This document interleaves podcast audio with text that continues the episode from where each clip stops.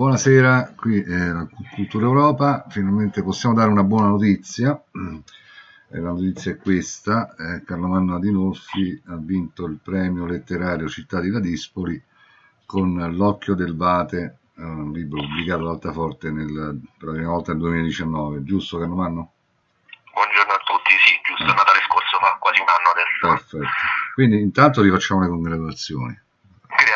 Eh, se ci puoi spiegare un po' appunto come questo libro è riuscito anche ad arrivare a questo, questo premio prestigioso.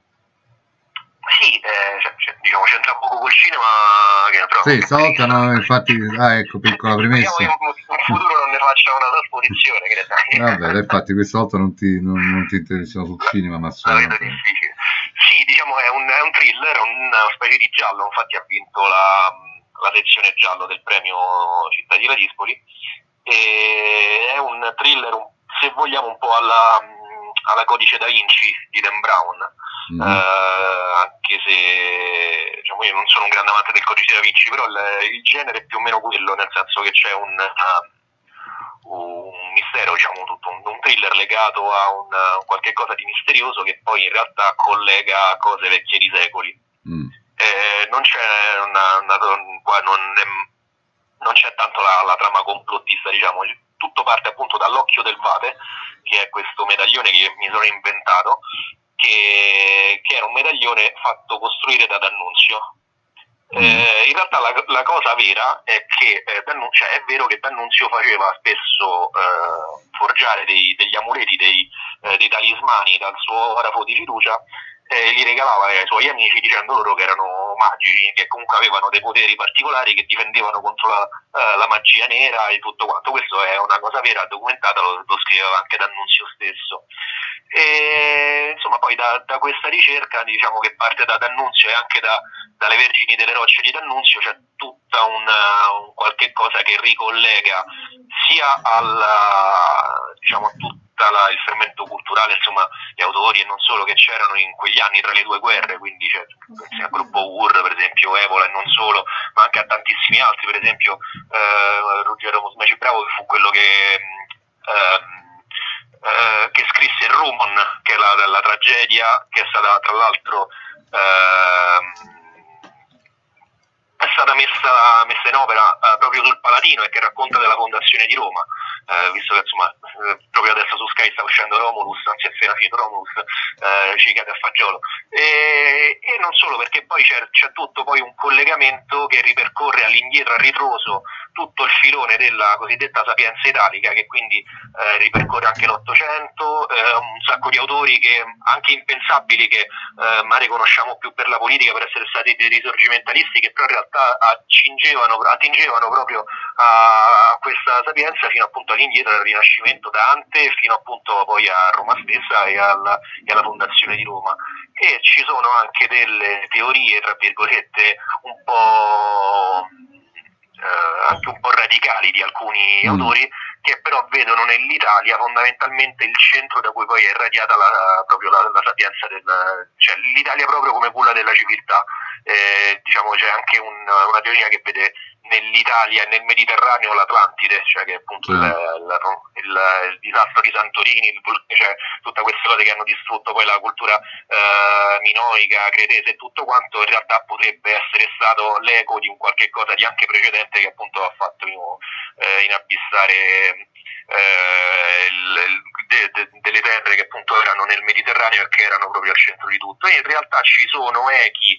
eh, eco di queste cose anche nell'Eneide e non solo, insomma in molte, in molte, opere che studiamo a scuola ma che appunto sono poco approfondite proprio perché di, di, a scuola studiamo soltanto, facciamo la parafrasi, insomma la, sì. il significato quello più superficiale ma si va troppo spesso troppo poco a fondo su, questi, su queste opere e quindi insomma è un thriller che appunto con, uh, con una ricerca, insomma con una sfida anche tra il protagonista che è un uh, figlio di buona donna fondamentalmente mm. perché è un, un, cacciatore di libri, un cacciatore di, di, cose antiche, però è molto amorale, ecco, cioè, mm, uh, e che si trova appunto in questo gioco di forze e di potenze di, diciamo, in cui ci sono appunto anche agenti segreti, agenti del Vaticano, agenti della massoneria che appunto cercano anche loro di uh, chi cerca di di arrivare a queste conoscenze per sfruttarle e chi invece vuole semplicemente seppellirle perché le vede proprio come un, un qualche cosa di pericoloso.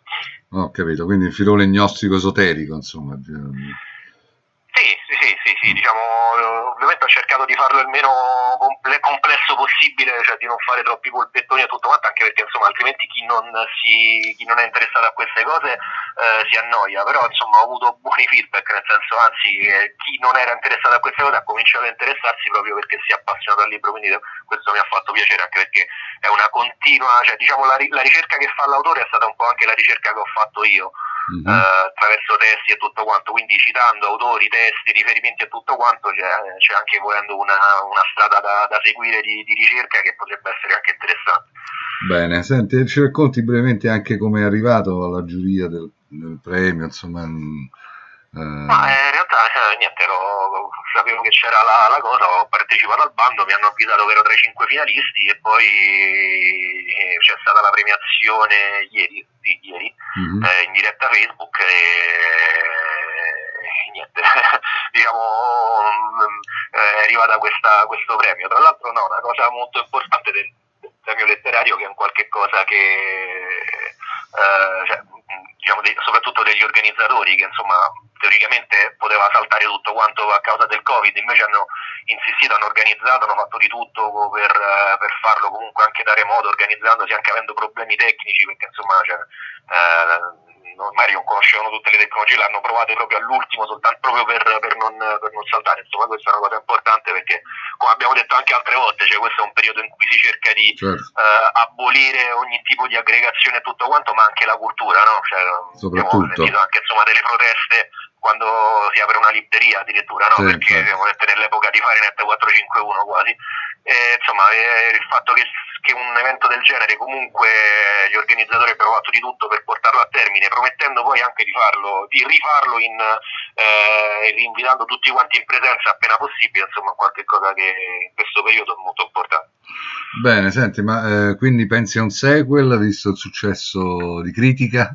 Diciamo allora, me lo hanno chiesto in molti, il problema è che per come finisce il libro è complicato mm. avere un sequel, però non lo so, poi insomma, cioè, dipende tutto, per il momento no, però magari mi viene in mente qualche cosa e si può, e si può fare. Di, di, solito ragiono, diciamo che mh, mm, quando, quando penso a una storia, a un romanzo, eh, la penso chiusa, nel senso cioè non eh, cerco di dire tutto quello che devo mm-hmm. dire, tra virgolette, lasciando ovviamente aperte le cose che devono essere aperte, ma non per eventuali sequel, ma perché è un po' come la storia infinita, no? Cioè, eh, storie dentro le storie.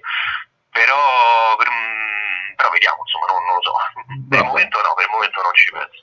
Benissimo, eh, non ci resta altro che farti ancora di nuovo le, le felicitazioni, ci fa anche piacere che appunto te che collabori anche con la Cultura Europa sia, stato, sia stato premiato in tal senso. E... appunto, come hai detto, è anche edito da Altaforte, soprattutto in questo esatto. periodo che cioè, si cerca di censurare Altaforte, Altaforte invece vince premi, quindi anche questo è importante. È, è certamente importante. E quindi insomma, ci auguriamo anche dal punto di vista una nuova ondata di, di lettori, no? Esatto. Perfetto. Ok, ti ringrazio e noi ci risentiremo poi settimana prossima per riprendere invece dal punto di vista cinematografico del cinema. Abbiamo tanti argomenti, insomma. Assolutamente, non mancano. Ciao, buona serata. Ciao, ciao. Ciao, ciao.